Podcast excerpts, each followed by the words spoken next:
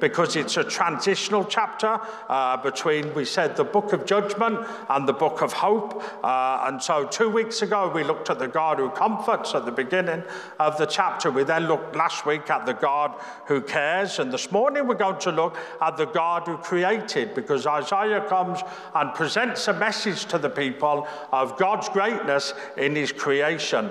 Uh, to start with, there are two assumptions we must have when it comes to understanding God in the Bible. The first one is this the Bible does not seek to prove God exists, it assumes its existence from the beginning to the end. Uh, so if you open the book of Genesis up, it doesn't give you an explanation of why they believe God exists. They just assume that everybody reading this believed that God exists in the beginning, uh, He created. And so that's the first assumption. That's the first assumption. But the second one is this. The biblical viewpoint of the creation is summed up in the opening verses of the Bible. In the beginning, God created.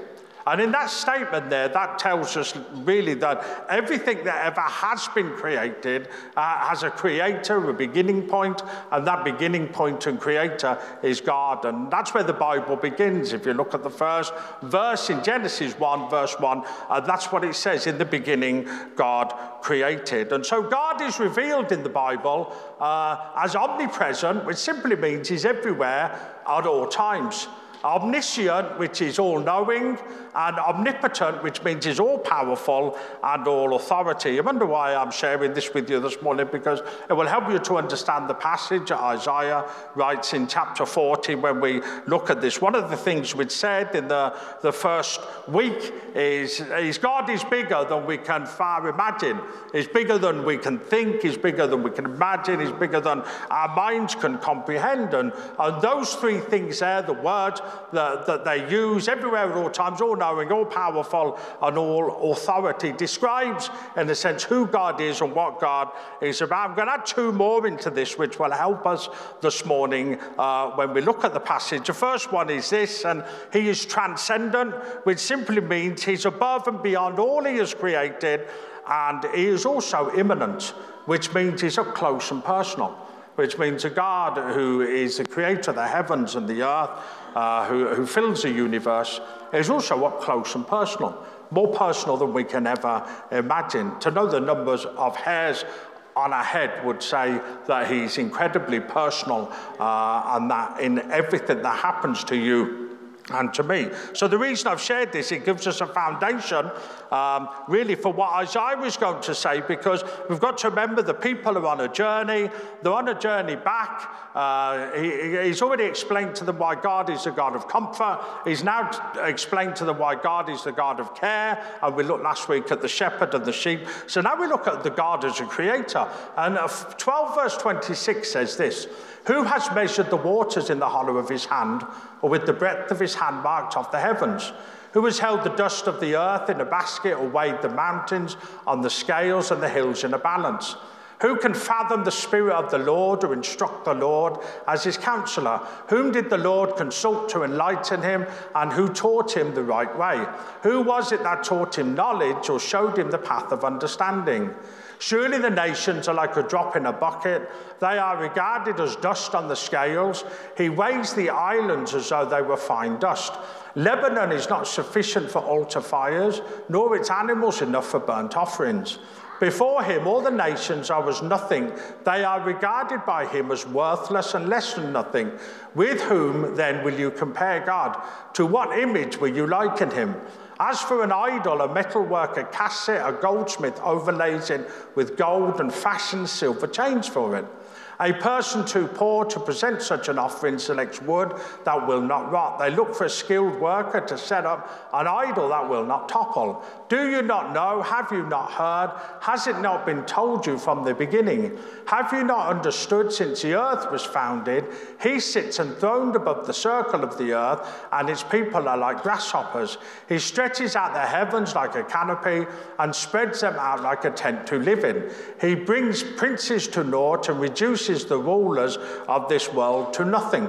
No sooner are they planted, no sooner are they sown, no sooner do they take root in the ground than he blows on them and they wither, and a whirlwind sweeps them away like chaff. To whom will you compare me? Or who is my equal, says the Holy One? Lift up your eyes, look to the heavens, who created all these. He who brings out the starry host one by one, calls forth each of them by name, because of his great power and mighty strength, not one of them is missing. And so we see in this passage that Isaiah is writing to the people, there is a fourfold doctrine of God the Creator is simply represented here in this passage that we would understand. The first one is this everything originates with God.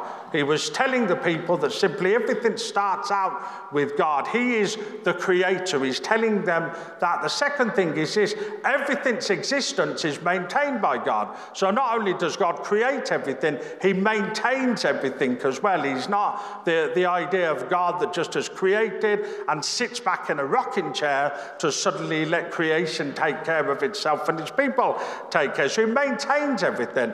The third thing is is everything operates under his control, uh, which simply means that the, God, God is not in control as though we were robots. Uh, but nothing catches God by surprise. There's nothing unexpected happens that God doesn't know about. That simply everything operates under His control. That simply we've got to remember the people at this time had been in slavery, in exile, in captivity. Uh, they were disheartened with God because they felt like He hadn't been listening to them. It felt like that He had, that, that he had given up on them and stuff. But everything operates under God's control. That we only ever see a small, small part of the puzzle, whereas God simply sees the whole picture and everything. Sometimes you look at it and think, well, why is God not doing this? Surely He should do this for me. Well, God has a bigger picture. He says He has a bigger plan. He sees a beginning and the end, and He sees the end from the beginning, and this is the whole sermon in itself. And the fourth thing we see is this: is everything is directed towards God's ending. To remember, as Isaiah was speaking not only to the here and now, but also to the future of the Messiah coming, but also beyond that, there is an ending towards which God is directing uh, the, the world to, His church to. Uh, if you read the book of Revelation, if you look at the, the second coming, everything is directed towards God's ending. And so Isaiah is declaring to the people not only this comfort, his care, but also proof for, through his creation. You see, you cannot doubt the greatness of God uh, when you see the glory of creation. Simply, somebody said it like this there has to be a glorious designer behind such a glorious design. Now, both sides of the argument when it comes to creation would agree that the earth has not existed eternally. So there must have been a planner, there must have been a designer, there must have been a, a creator. Oh, because the alternative is people believing at some point there was a big bang, an explosion out in space, and everything sort of just fell into place. And, and that's what people would like you to believe and stuff. But if we look at some of the amazing things about the earth that we live in, I mean, last night I sat in the back garden about nine o'clock, and the moon was as clear as anything. The sky was blue, and it was just coming, uh, getting dark. And as I thought about what I was uh, speaking on this morning, I thought, how can we ever doubt that there was a creator that created all of this? It takes more faith, in a sense, to believe that it suddenly all just fell into place that the moon is exactly the right distance from uh, the earth, that the sun is exactly the right distance from the earth. There has to be a designer, there has to be a creator. And this is what Isaiah was talking about in his passage here, long before people began to argue about evolution and other things that have come along. He says he's simply declaring God in his greatness is the creator. There is a glorious designer behind such a glorious design. If you ever watch any of the David Attenborough programs, Planet Earth and all of those ones, I think they're brilliant programs uh, because I think they just prove the absolute uh, one existence of God but also we see incredible plan and design and absolutely everything that goes into the amount of different colors there are in the world, uh, the amount of different animals that there are in the world, the amount of different fishes that there are in the world. And yet people would want us to believe often that we should put this down to, well, it just happened by chance. Such and such happened, and this happened, and that happened, and, and I would much prefer to believe in, in the, the, the proof, the truth of a designer, a creator, as Isaiah writes here when he talks about the creation of the earth. When people talk to me, and I like a good discussion, you know, good, we call it an argument, whichever way you want to do it. And often people will maybe post things on social media and say, you know, the Bible's not true, that's fact. You know, people are, that's fact. That's, you know, fact. And yeah, you come back to them in, in a gentle way just to explain to them, but that's not fact. It's when people talk about evolution, it's, the, it's a theory of evolution. It's not the fact of evolution. People turn around and say, well, we've all evolved. We all evolved from apes and monkeys, and I'm not going to crack any jokes at the moment. But the, the people say, the woodwind must come from there. But listen, it's it's a theory. He says, Isaiah writes about this to prove to the people because he wants them to understand that the greatness of God is not only displayed in his individual comfort for his people and his care for his people as his shepherd, but his greatness is displayed in he is the creator, the designer of such a wonderful creation. You know, everything that we have and everything that we do, the land that we're able to grow our food on, and stuff, none of this is an accident. This has all been created and designed by God. So, what Isaiah does when we go back to the passage is he asks a string of questions to prove four things. The first one is this is God alone is creator. He asked these questions Who has measured the waters? Who has marked off the heavens? Who has held the dust of the earth? Who has weighed the mountains? Why is he writing this? Well, he's writing this for this point that, excuse me, the whole creation is a precise work with every component present to the exact amount. As somebody said, there's no guesswork with God. You know, if you come to make something, if you come to make a cake, ingredients, and you must put the right amount of ingredients in. It's, I know that states the obvious, but some people don't do that. Just, you don't just throw all this amount of flour and that amount of sugar, this amount of butter, whisk it in, put it in the oven, and hope for the best. It says it won't turn out the way you want it to or the way it's displayed in the book. It's uh, an example simply of what God has done here. There's no guesswork with him. He says suddenly, oh, it would be a good idea to create and we'll do this here and we'll do that. He, he says measured, marked, held, weighed. Measured, marked, held, weighed tells us there was something exact about what God has done. The creation just didn't stumble into God woke up one day and thought, I'm bored, you know what, let's create a world. He says that's not what he did. Everything's measured exact because of who he is. The second thing that Isaiah answers is this is God alone is incomparable. And, what do I mean by that? Well, well, God compares himself with nobody. Because Isaiah asks these questions, and I can't answer every question because uh, on a Sunday morning, you get 27 minutes to preach. That's how exact we are. That's why we talk about the guest words 27 minutes. So there's nine minutes to teach, nine minutes to preach, and nine minutes to tell people about Jesus. That's the way we work it with the preaching on a Sunday morning. And so we're coming, and he says, God alone is incomparable. Because he asks these questions who can fathom, who can instruct, who did he consult, who taught him, who showed him. As Isaiah is saying, this is what God needed no instruction. He needed nobody consulting. There was no committee involved. He says it's simply all of these. It comes as he created the world. He needs none of these. You know, think about this. God has never learned anything because he doesn't need to learn anything because he's all knowledgeable. Somebody threw this in and I thought this was interesting. Has it ever occurred to you that nothing has ever occurred to God? You know, when you think about something, then that's never occurred to me says God's never had that thought because he knows everything. He says, simple as that. You know, it, it never occurred to him.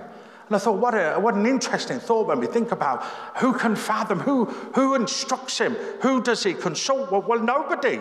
But Isaiah simply says, in the creation of the world, he didn't need to ask anybody. He says, this is what makes him great.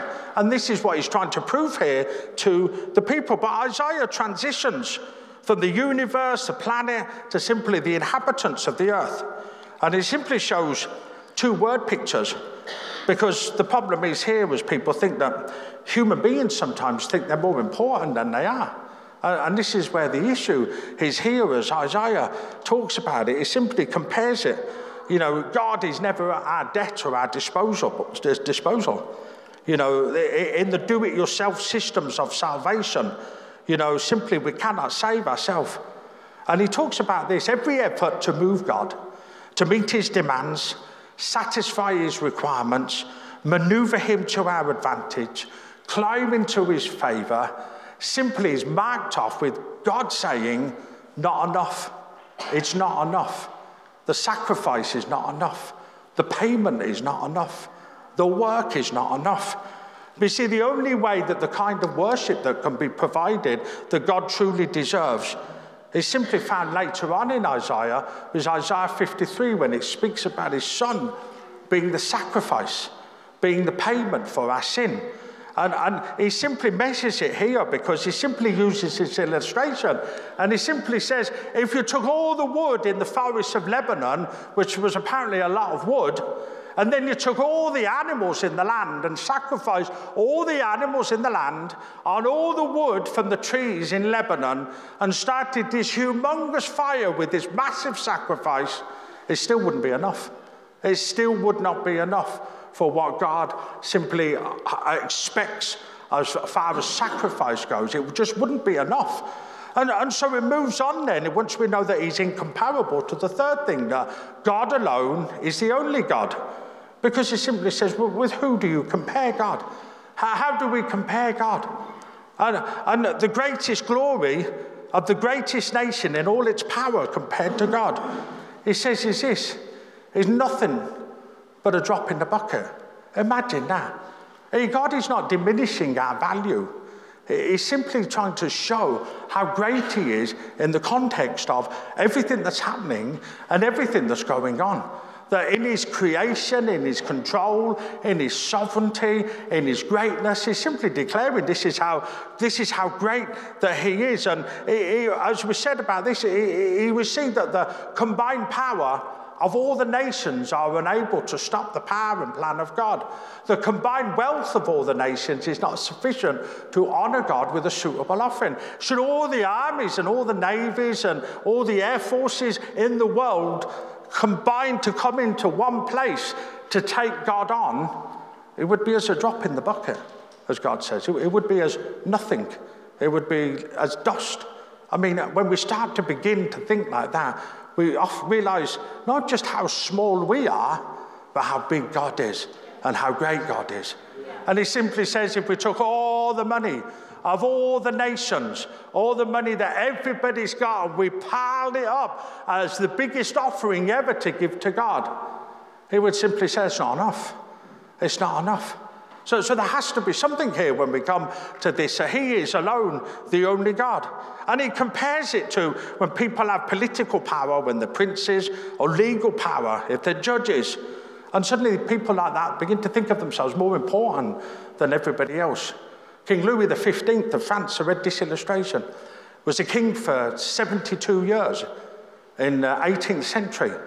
Just before he died, he called uh, the preacher of the, the preacher who's going to preach at his funeral from the cathedral in Paris, and he says, Your message when I die is Louis XV is great. And Louis XV died, and the preacher thought, What am I going to do? You know, he says he's served for 72 years as the king, all the money, everything, thinks is so important. On the day of his funeral, he gets up in front of a packed cathedral and he simply says this My sermon for today is Only God is great and then got down again and sat down. Wouldn't that be a great sermon? Four words and everybody remembers it. And he says, He does that because only God is, great, because nobody to compare him to. Uh, and we see the fourth thing as we come through now is this, and, and this is important. He says, God alone is transcendent. And, and what do I mean by this? And, and, this is really the crunch of what we're trying to say this morning because it moves us away. And, and we have to do this as a church. We have to do this as believers. We've got to stop pulling God down to our level and simply saying it's all about where God is and what He's doing. But no, God is great. The, the creator of the heavens and the earth, the sustainer of the universe. He says, a maintainer of life, sovereign over everything. Oh, and we often pull him down to our level in a sense and says, it's not really working out for me. You know, just think about the billions of people in the world the whole world that's maintained. Now, I'm standing here preaching, but there was somebody else who was preaching the other side of the world. Not as good as me, but they're preaching the other side of the world. Sharing away, and it's the same God we're talking about, same God we're praying to. And, and it's this idea of God is transcendent. And, and I mean it like this that when we say God is transcendent, we mean that He's exalted above and beyond us that he is magnificent, extraordinary, unparalleled, unrivaled, unequaled, unsurpassed, incomparable, unique, superior, supreme, foremost, above all, second to none. Did you get what it means? Because that's what it means. He's transcendent. You see, when we come into church sometimes on Sunday mornings and we stand in the chair and, and we don't feel like worshipping because it's been a difficult week, he says, listen, compared to a God is transcendent, he says, compared to who God is and what God has done, the extraordinary, unparalleled, incomparable, unique, superior God in his greatness. He is transcendent. A.W. Pink said this. He said, The church has lost its sense of God's greatness. It no longer has a sense of the majesty of God. Another way to say it is the church is no longer captivated by the transcendence of God simply says we're not captivated anymore by the greatness of God. Isaiah shares with the people here, he's a God of comfort, he's a God of care, but he is the God who has created everything. He says, We as people will come and go. We get this privilege to come and worship and to give our life over to him, to serve him with our life. But we captured, we need to be captured by this transcendence of God, that he is above and beyond, before all things. And you see, when we begin to see him like that, we begin to see our circumstances as different. We begin to see what's going on in our life as different because God is ultimately in control and sovereign over everything. So that we can trust in him because of that. Not when something bad happens oh, God has given up on me, or God is punishing me, or God has let me down. He says we can forget those three, knowing that God, in His greatness, in His majesty, in His transcendence, is in control and sovereign over everything. That's a message he's sharing here to the refugees as they come back home uh, from there. One final thought before we come to our final song. He says, You know, the story of Jesus Christ you know, begins at creation. It doesn't begin at the cross. Gospels of Matthew and Luke paint this picture of Jesus being born as a baby, as a, we know it as a Christmas story, the Nativity. John throws his stick of spiritual dynamite into uh, the opening of his book when he talks about who Jesus is. Because he simply says, It's in the beginning was the Word, and the Word was with God, and the Word was God. He was with God in the beginning. Through him, all things were made. Without him, nothing was made that has been made. In him was life, and that life was the light of all mankind. The light shines in the darkness, and the darkness has overcome it. And see, John writes these words because he has this understanding about the transcendence of God, the greatness of God, that Jesus didn't arrive in Bethlehem one cold night at Christmas. He says he's always been there. He says the beginning of the story, in a sense, is there at creation. When John writes, he says, In the beginning was the Word. Jesus was always there, always has been there. He says God's purpose is knowing that his son would come one day on a mission from Him to bring the Word of God for the glory of God. Uh, and you see, we must understand that when we look at the whole picture here as we look in this chapter. He says, and see the greatness of God. You see, creation demonstrates the greatness of God, the cross demonstrates the love of God, and the resurrection demonstrates the power of God. And all three are linked. We mustn't ever see them as separate. We must see them all as linked because God has a plan from the beginning to the end. Excuse me. The creation demonstrates the greatness, the cross demonstrates the love, and the resurrection demonstrates the power of God this morning. Let us pray. Father God, we come before you. Father, we thank you God, when we come to you, we get this uh, amazing privilege, not just of worshiping you, praying to you, saying, God, you are incomparable, you are great. Father, you are a wonderful God. God, you are the God of creation. And Father, we come to you and we are in awe of your greatness and your majesty this morning, Father God, because we elevate you, Lord, above our circumstances, above our situations, above what is going on in this world at the moment, and declare that, God, you are in control because you are great. There is nothing that catches you by surprise, there is nothing that has ever occurred to you, there is no one that can teach you anything.